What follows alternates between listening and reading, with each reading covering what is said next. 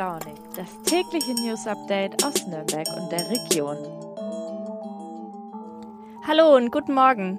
Es ist Montag, der 31. Januar und ihr hört wieder Früh und Launig. Vielleicht wundert ihr euch gerade ein bisschen über die neue Stimme hier im Podcast. Max hat mich zwar in der letzten Woche schon angekündigt, aber für alle, die es vielleicht noch nicht mitbekommen haben, hier ist mal ein paar Worte zu mir.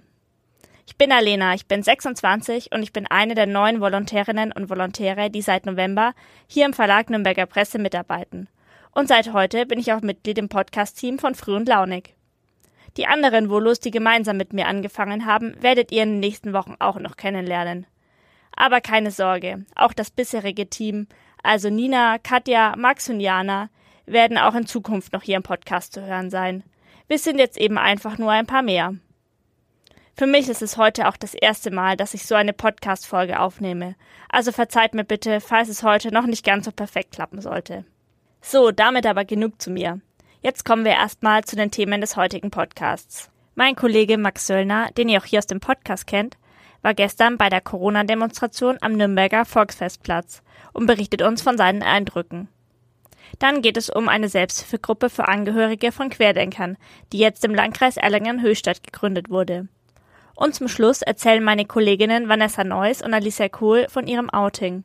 Die beiden sind ein Paar, werden im Alltag aber immer noch mit Vorurteilen gegen Homosexuelle konfrontiert. Am gestrigen Abend haben sich tausende Menschen auf dem Nürnberger Volksfestplatz versammelt, um gegen die Corona-Maßnahmen und die Impfpflicht zu demonstrieren. Aber auch Mitglieder rechtsextremer Bewegungen und Reichsbürger waren dabei. Schon im Vorhinein war die Kritik gegen die Veranstaltung groß. Auf der einen Seite, weil die Demonstration in unmittelbarer Nähe zum Reichsparteitagsgelände stattfand, aber auch, weil gestern der 30. Januar war, der Jahrestag der Machtergreifung Hitlers. Die Veranstalter hatten bis zu 30.000 Teilnehmer angemeldet. Doch damit haben sie sich wohl etwas verschätzt. Mein Kollege Max Söllner war auf der Demonstration unterwegs und berichtet uns von seinen Eindrücken. Max, was hast du erlebt? Hallo Alena, ja genau, du hast recht. Diese Demo war nicht nur deutlich kleiner als gedacht, sondern wurde auch wegen des Datums am Tag der Machtergreifung kritisiert. Ein Redner sprach dann auch davon, dass man sich, Zitat, selbst ermächtigen und gegen die Entscheidungen der Regierung vorgehen müsste. Ein anderer sagte, Zitat, wir dürfen erst zufrieden sein, wenn alle politischen Sklaventreiber abgedankt haben. Ich finde, diese Rhetorik zeigt schon ganz gut, dass es manchen eben nicht nur um eine Kritik an Corona-Maßnahmen oder der Impfung, sondern um deutlich mehr ging. Insgesamt war mein Eindruck, dass das Feld an TeilnehmerInnen politisch heterogen war. Also manche haben sich da als Linke bezeichnet, einige andere waren aber eben auch klar als Rechte oder Rechtsradikale zu erkennen, aufgrund ihrer Symboliken. Kein Wunder, im Vorfeld war ja unter anderem ein Neonazi in die Mobilisierung eingebunden. Es gab auch vereinzelten Gegenprotest. Ein Pfarrer hatte ein Plakat an seine Kirche gehangen, dass man nicht mit Neonazis demonstrieren soll. Eine Gruppe von Menschen hatte Kreideparolen auf den Volksfestplatz gemalt und es gab auch vereinzelt Gegendemonstranten vor Ort mit Plakaten. Nach der Demo war ja befürchtet worden, dass es zu sogenannten Spaziergängen, also durch eine Allgemeinverfügung der Stadt verbotene Spontandemonstrationen geben könnte. Nach meinem Eindruck aber und auch was die Polizei danach gesagt hat, gab es keine größeren Gruppen, die zum Beispiel durch die Stadt zogen. Vereinzelt waren aber schon welche unterwegs. Was für mich besonders eindrücklich war, war die Diskussion mit einer Frau. Sie sprach mich an, ob ich für eine Zeitung schreibe, weil ich gerade meinen Notizblock in der Hand hielt. Als ich das bejahte, sagte sie, dass bei uns sowieso alles zensiert werde. Später fragte ich sie, wie sie darauf kommt. Dann sagte sie mir, dass wir Medien nie die Wahrheit sagen würden und dass das irgendwie mit unserer Finanzierung zu tun hätte. Auch auf Nachfrage konnte sie mir dazu aber nicht wirklich was genaueres sagen, was mich überzeugt hätte. Und das ist das, was mich auch bei diesen Demos so besonders erschüttert und was einfach, nein, meinen Beobachtungen nach dort auch von Menschen, die sich selbst wahrscheinlich der sogenannten bürgerlichen Mitte zuordnen würden, vertreten wird ein tiefes und oft auch sehr pauschales Misstrauen gegen die Medien, die Wissenschaft und unsere Demokratie. Ja, und das ist das, was ich schon ziemlich gefährlich finde und was mich wirklich auch besorgt. Die Menschen, die an diesen Corona-Demos teilnehmen, werden oft allgemein als Querdenker bezeichnet. Sie glauben an Verschwörungstheorien oder vertreten extreme Ansichten. Ich selbst und die meisten anderen von euch, denke ich auch, können sich klar von diesen Menschen abgrenzen und sagen, ich habe eine andere Meinung, vielleicht sogar mit euch möchte ich nichts zu tun haben. Was aber, wenn man sich nicht abgrenzen kann, weil vielleicht der eigene Partner, die eigene Mutter oder der eigene Vater zu Corona-Leugnern oder Querdenkern geworden sind und selbst an solchen Demos teilnehmen? Betroffene sind mit dieser Situation oft überfordert. In einem Ort im Landkreis Erlangen-Höchstadt wurde eine Selbsthilfegruppe für Angehörige gegründet, wo sich diese über ihre Probleme und Schwierigkeiten im Alltag austauschen können. Meine Kollegin Sharon Cheffin aus der Erlanger Redaktion hat sich mit der Querdenker-Szene in der Region beschäftigt und war auch an der Gründung der Selbsthilfegruppe nicht ganz unbeteiligt. Hallo Sharon, danke, dass du uns heute in die Szene mitnimmst. Vielleicht kannst du zum Einstieg erstmal schildern, wie groß denn die Querdenkerbewegung in der Region eigentlich ist. Wenn wir darunter fassen, Menschen, die gegen äh, Corona-Maßnahmen der Politik auf die Straße gehen, die äh, den Impfungen skeptisch gegenüberstehen, die aber auch sich äh, dem rechten beziehungsweise dem rechtsradikalen Lager zugehörig fühlen, wenn wir auch Esoteriker noch dazu nehmen, Reichsbürger dazu nehmen, natürlich auch den einen oder anderen, der einfach so mitmarschiert, einfach weil er was erleben will. Ähm, wenn wir diese ganze äh, diffuse Masse, die regelmäßig seit mehreren Wochen in der ganzen Republik auf die Straße geht, wenn wir das alles anschauen, dann können wir schon sagen, dass die Querdenkerszene auch in der Region ziemlich vorhanden ist und auch äh, weiter zunehmen wird. Alle Menschen, die auf diesen Demonstrationen mitmarschieren, haben ja auch Angehörige, die sich vielleicht nicht mit diesen Einstellungen identifizieren können. Wie kam es denn dazu, dass die jetzt eine Selbsthilfegruppe gegründet haben? Die Gründung fußt letztendlich auf unserer Berichterstattung. Ich hatte vor mehreren Wochen gesprochen mit einem Ehemann, der hier in der Region lebt und der auch wirklich sehr, sehr, sehr verzweifelt ist und mir eben berichtet hat, äh, wie es ist, wenn man mit jemandem zusammenlebt, der mehr und mehr in die äh, Telegram-Welt abdriftet, sich Reichsbürger-Ideologien äh, zuwendet. Er hat mir dann auch erzählt, er würde gerne eine Selbsthilfe Gruppe gründen. Diese Berichterstattung hat dann dazu geführt, dass sich an mich ähm, immer mehr gewandt haben, die in einer ähnlichen Situation sind. Es hat auch eine Person den Text gelesen, die letztlich den Artikel und die Schilderungen, auch die Kontakte zum Anlass genommen hat, eben diese eigene Selbsthilfegruppe jetzt auch hier im Bereich Erlangen-Höchstadt zu gründen. Das erste Treffen hat jetzt auch am 26.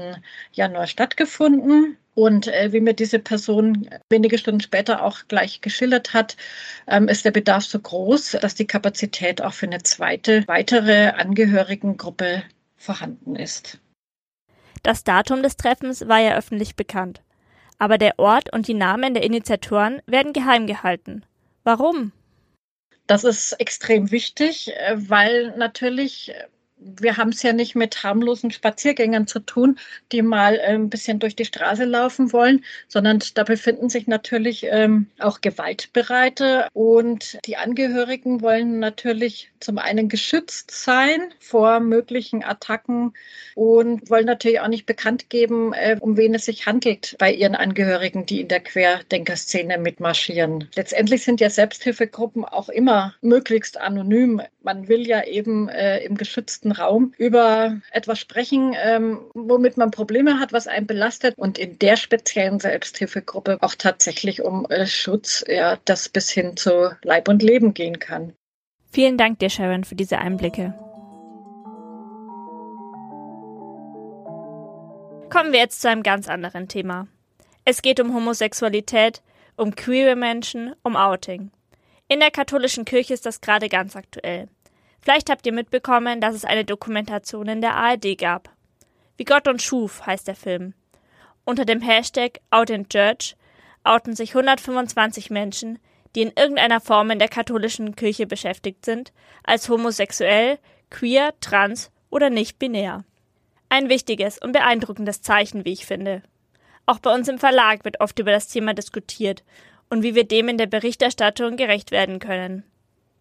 Für meine Kolleginnen Vanessa Neuss und Alicia Kohl ist das Thema eine Herzensangelegenheit.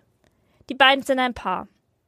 Während das Outing von Vanessa schon über zehn Jahre zurückliegt, ist das von Alicia noch gar nicht so lange her. In ihrem Text berichten die beiden in Gesprächsform von ihren Erfahrungen über Diskriminierung und über Vorurteile. An dieser Stelle noch kurz ein kleiner Spoiler. Auch Vanessa ist eine der neuen Volontärinnen und wird in den nächsten Wochen hier im Podcast zu hören sein. Vanessa, vielen Dank, dass du heute schon mal hier dabei bist und uns so offen einen Einblick in dieses persönliche Thema gibst. Wie bist du überhaupt darauf gekommen, deine sexuelle Orientierung und auch die Schwierigkeiten, die mit deinem Outing verbunden waren, öffentlich zu machen? Also tatsächlich wollte ich schon länger eigentlich irgendwie ein Thema behandeln, was so ein bisschen in die Richtung geht und auch äh, queere Menschen anspricht und vielleicht auch von queeren Menschen gemacht wird, weil einfach auch bei Medienschaffenden immer noch wenig Sichtbarkeit da ist. Und ich weiß auch nicht, dann waren wir irgendwie im Brainstorming, welche Themen möglich wären im Ressort Leben und, und was man sich so widmen könnte. Und dann kam das einfach so. Und ich habe eben viel mit Alicia darüber gesprochen, was sich irgendwie in den letzten zehn Jahren verändert hat und wie sich äh, ihr Coming Out für sie angefühlt hat, wie sich mein Coming Out damals für mich angefühlt hat. Und ich finde, das ist auch das Besondere an dem Gespräch jetzt geworden, dass es halt alles wirklich so stattgefunden hat. Äh, also wir haben das alles wirklich so besprochen und es sind Erlebnisse, die wir wirklich zusammen erlebt haben, also auch das Negative. Ja, so kam das dann irgendwie. Und tatsächlich der Anstoß, das so als Gespräch aufzubauen, kam vom Ressortleiter Johannes Alles. Und darauf haben wir uns eingelassen. Und ich glaube, wir können beide sagen, dass wir stolz drauf sind, was daraus geworden ist. Damit ihr auch einen Eindruck bekommt, um was es in dem Text von Alicia und Vanessa eigentlich geht, lesen euch die beiden hier mal eine kurze Passage vor. Weißt du, was mich echt beeindruckt? Du wirkst irgendwie überhaupt nicht überfordert mit unserer Beziehung. Als ich damals gemerkt habe, dass ich auf Frauen stehe, war das noch ein Riesending für mich. Bevor ich es jemandem erzählen konnte, habe ich erstmal Zeit gebraucht, um mich selbst zu finden und zu akzeptieren, dass ich wohl nicht so ganz der Norm entspreche. Und du bist einfach so, wie du bist und sagst es auch frei raus. Zugegeben, ganz am Anfang habe ich vielleicht noch ein bisschen mehr darauf geachtet, ob uns Leute blöd anschauen. Manchmal erwartet man das ja dann doch. Aber grundsätzlich habe ich tatsächlich keine wirklichen Schwierigkeiten gehabt, das für mich zu akzeptieren. Das liegt aber bestimmt auch daran, dass sich in den letzten zehn Jahren einiges verändert hat. Was sich aus Sicht der beiden wirklich in den letzten Jahren getan hat und mit welchen belastenden Situationen sie im Alltag doch immer wieder konfrontiert werden, das erfahrt ihr in dem Bericht. Den verlinke ich euch natürlich in den Show Notes. Was mich aber noch interessieren würde, welche Reaktionen habt ihr denn so auf euren Text bekommen? Also am Anfang, bevor wir den Artikel dann veröffentlicht haben, haben wir uns tatsächlich Gedanken drüber gemacht und man erwartet dann irgendwie trotzdem negative Reaktionen, vor allem dann auch über Social Media und Facebook und so. Ähm, und es haben auch viele Leute im Voraus zu uns gesagt, so, dass es schon ein mutiger Schritt ist und so. Auch wenn es traurig ist, dass, dass man es noch als mutigen Schritt bezeichnet. Aber äh, wir waren dann tatsächlich überrascht dass es irgendwie, dass sehr viel Positives uns entgegenkam für den Artikel. Auf jeden Fall. Also sowohl tatsächlich auf Facebook und äh, also im Bezug auf das, was so vom Verlag auch kam und so oder halt aus der Außenwirkung, aber auch aus dem persönlichen Kreis. Also egal ob Familie oder Freunde oder Bekannte, uns haben echt richtig viele Nachrichten erreicht, die das irgendwie richtig gut fanden, was wir gemacht haben. Ja, auch Menschen, die, mit denen man jetzt gar nicht so in Kontakt stand oder so. Es haben sich sehr, sehr viele Menschen gemeldet und geschrieben, dass sie es cool fanden und mutig. Und das war wirklich schön zu hören. Auch, dass, das, äh, dass wir wirklich hauptsächlich, ich meine, natürlich gab es auf Facebook dann trotzdem ein, zwei Kommentare, wo die Leute halt so waren, wie man es vielleicht dann erwartet hat. Aber so grundsätzlich, das meiste war echt sehr, sehr positiv und das hat uns schon überrascht, aber natürlich sehr positiv überrascht. So würde ich das auch sagen. Und es ist traurig, dass wir irgendwie noch den Mut in Anführungsstrichen aufbringen mussten, aber anscheinend ist es noch wichtig. Und vielleicht ist es auch für den einen oder anderen oder für die ein oder andere ein Anstoß, auch dazu zu stehen und, und irgendwie sichtbar zu werden. Danke, Vanessa und Alicia, für eure Offenheit. Damit sind wir auch schon wieder am Ende der heutigen Podcast-Folge. Danke, dass ihr mit dabei wart und ich freue mich, wenn ihr mich auch den Rest der Woche bei Früh und Launig begleitet. Habt noch einen tollen Tag und macht's gut. Eure Alena.